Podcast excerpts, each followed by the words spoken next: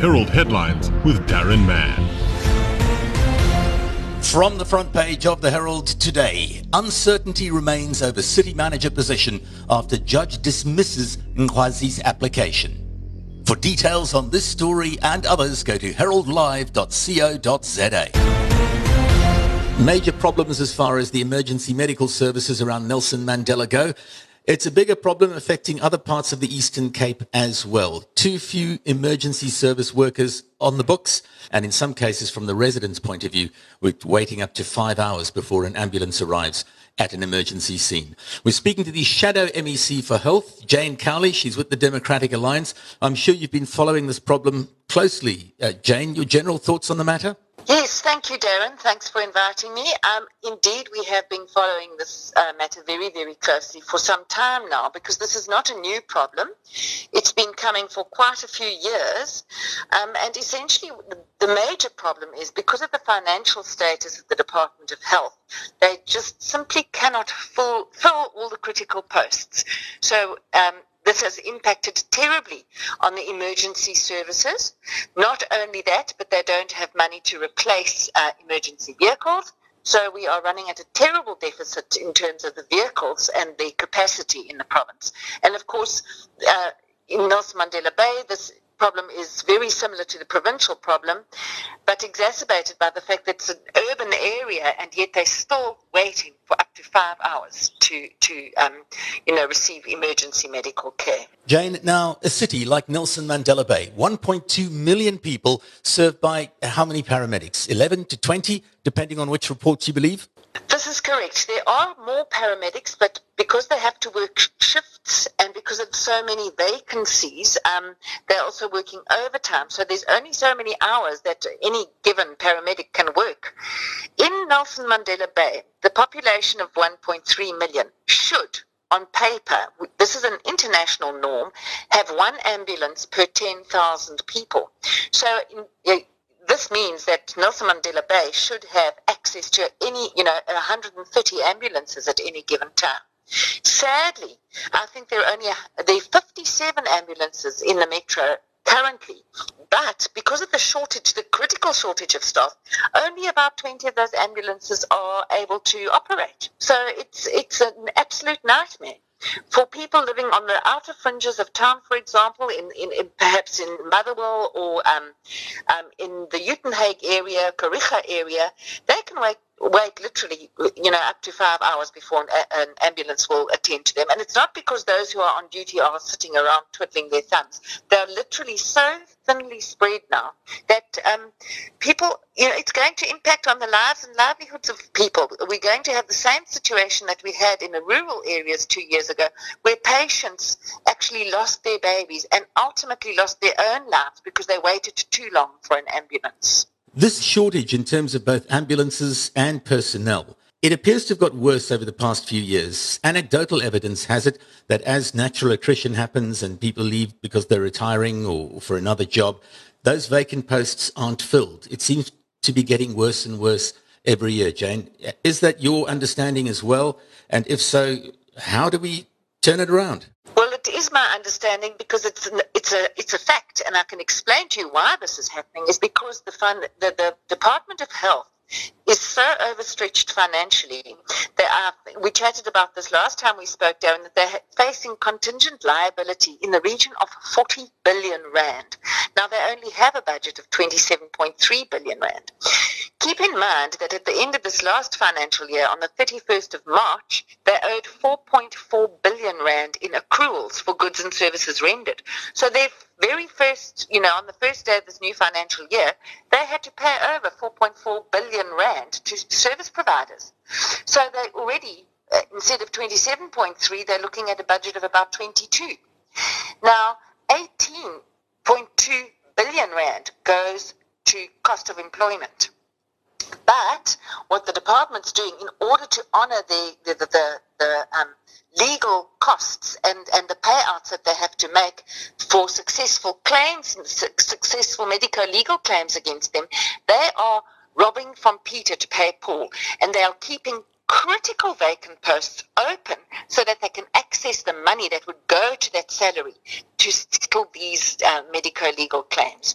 And that is why it's just getting worse and worse every year because the medico-legal contingent liability is getting higher and higher every year and they haven't managed to contain the problem. You're in government, as I said, you're the shadow MEC for health.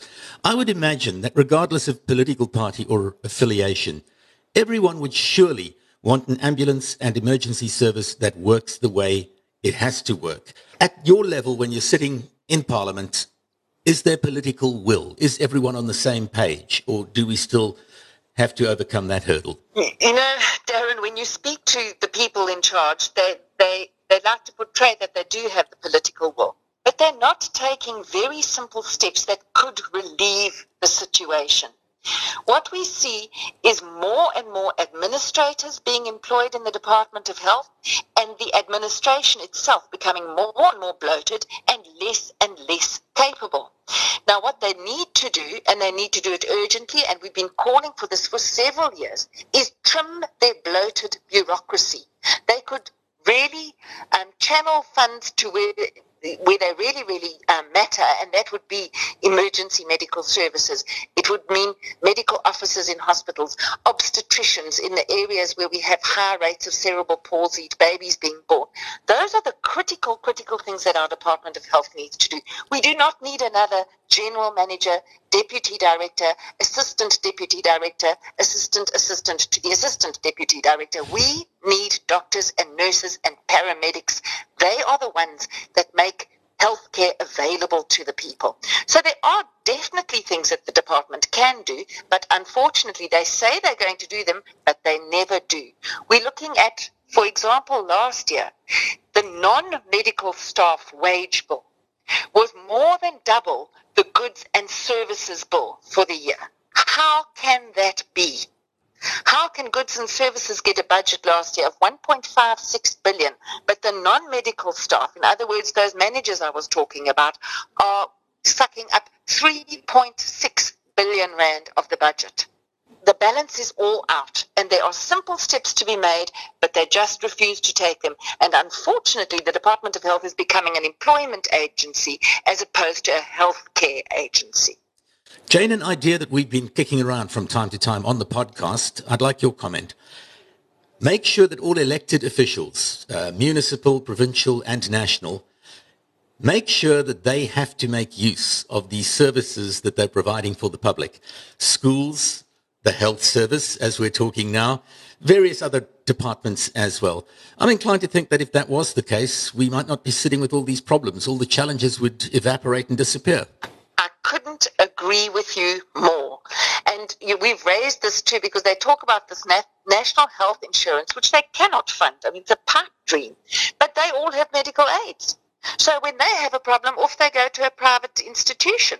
So I couldn't agree with you more. If they had to stand in the queues that all the other people in our province have to stand in, and if they had to put up with the shoddy service that everybody else has to, and put up with schools that don't have textbooks, things would change. Because they don't feel it themselves, it's easy to theorize and talk about how we're going to resolve these issues, but they actually aren't living the same life as the people that they're serving. And the problem is they don't see themselves as servants. That is the major problem. So I agree with your proposal. I think it would be a brilliant solution to the problem. Thank you very much for joining us on Behind the Herald Headlines today. From the DA, the Shadow MEC for Health in the Eastern Cape, Jane Cowley. Much obliged, Jane. Keep well.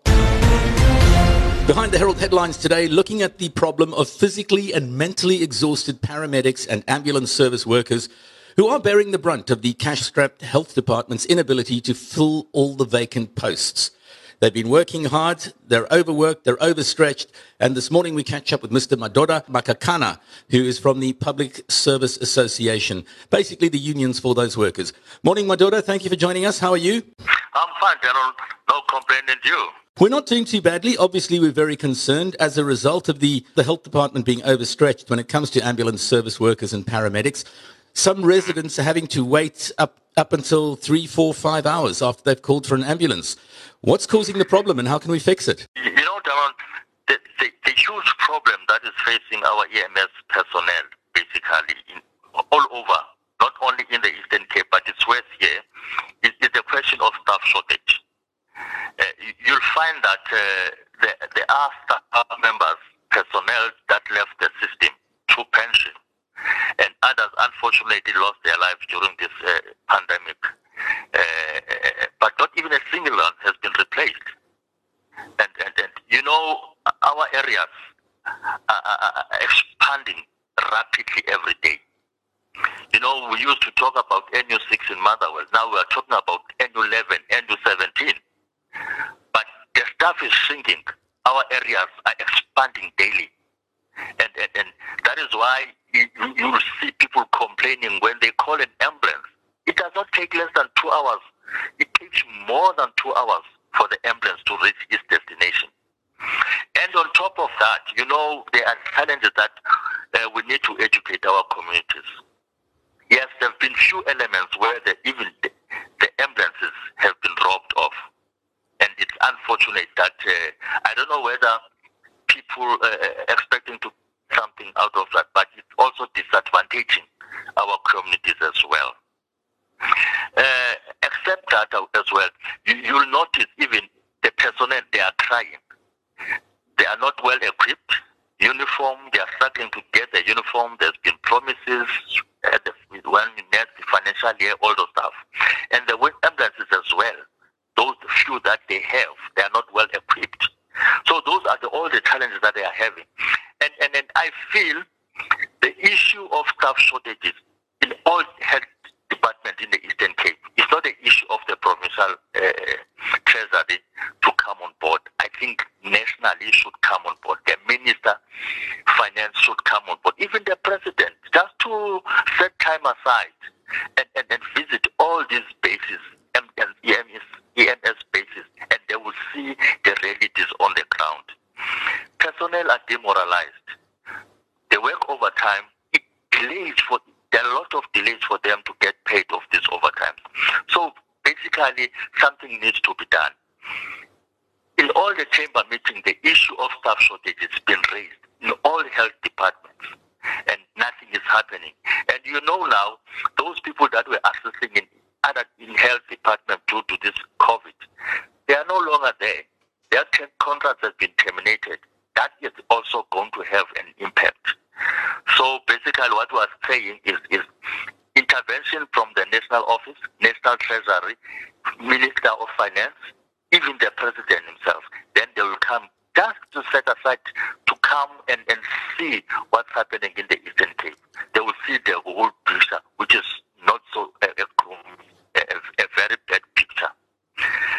That's it. That's it, Damon. This is literally a life or death situation for citizens and for residents.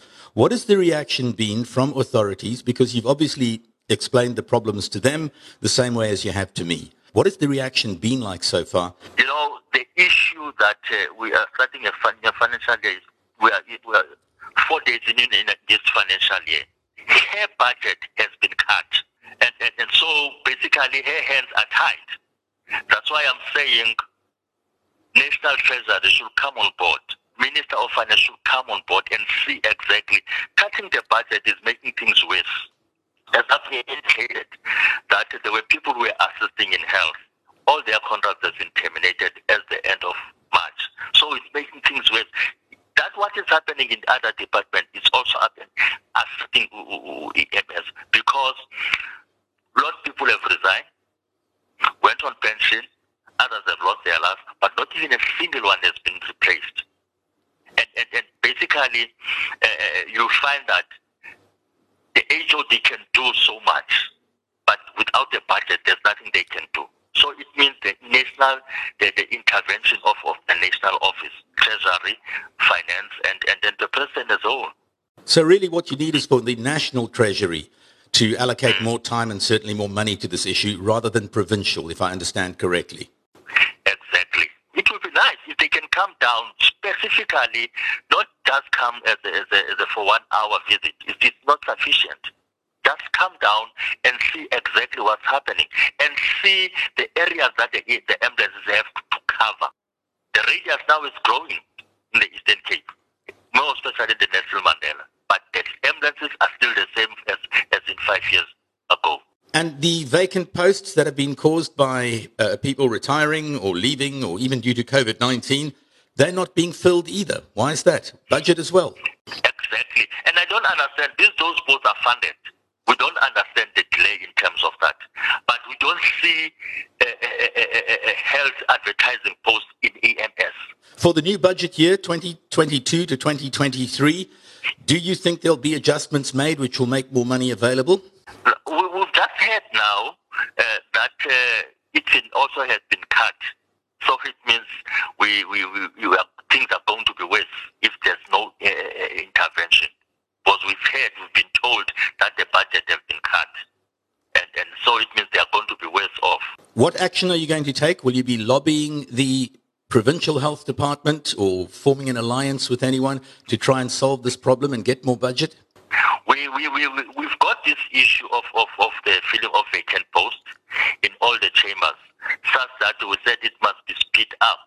And also, we, we have escalated to our national offices to say the issue of vacant posts, more especially the funded ones, must be done. Uh, there was a summit last week where the minister said, the minister of finance, it, it cannot be blamed for the provinces not filling those vacant funded posts. So we are taking the, the, all the HODs uh, to that to say why, where is the, what is the delay in terms of filling these vacant posts. It's in the agenda of the chambers. That's what we are discussing as, as a matter of urgency. We certainly hope that matter of urgency is dealt with because people are literally dying as a result of the dire staff shortages. Thank you very much for joining us on Behind the Herald Headlines today. Public Servants Association of South Africa Provincial Manager Madoda Makakana. Thank you so much. Have a good day. Thank you. Thank you. Goodbye. That was today's edition of Behind the Herald Headlines with Darren Mann.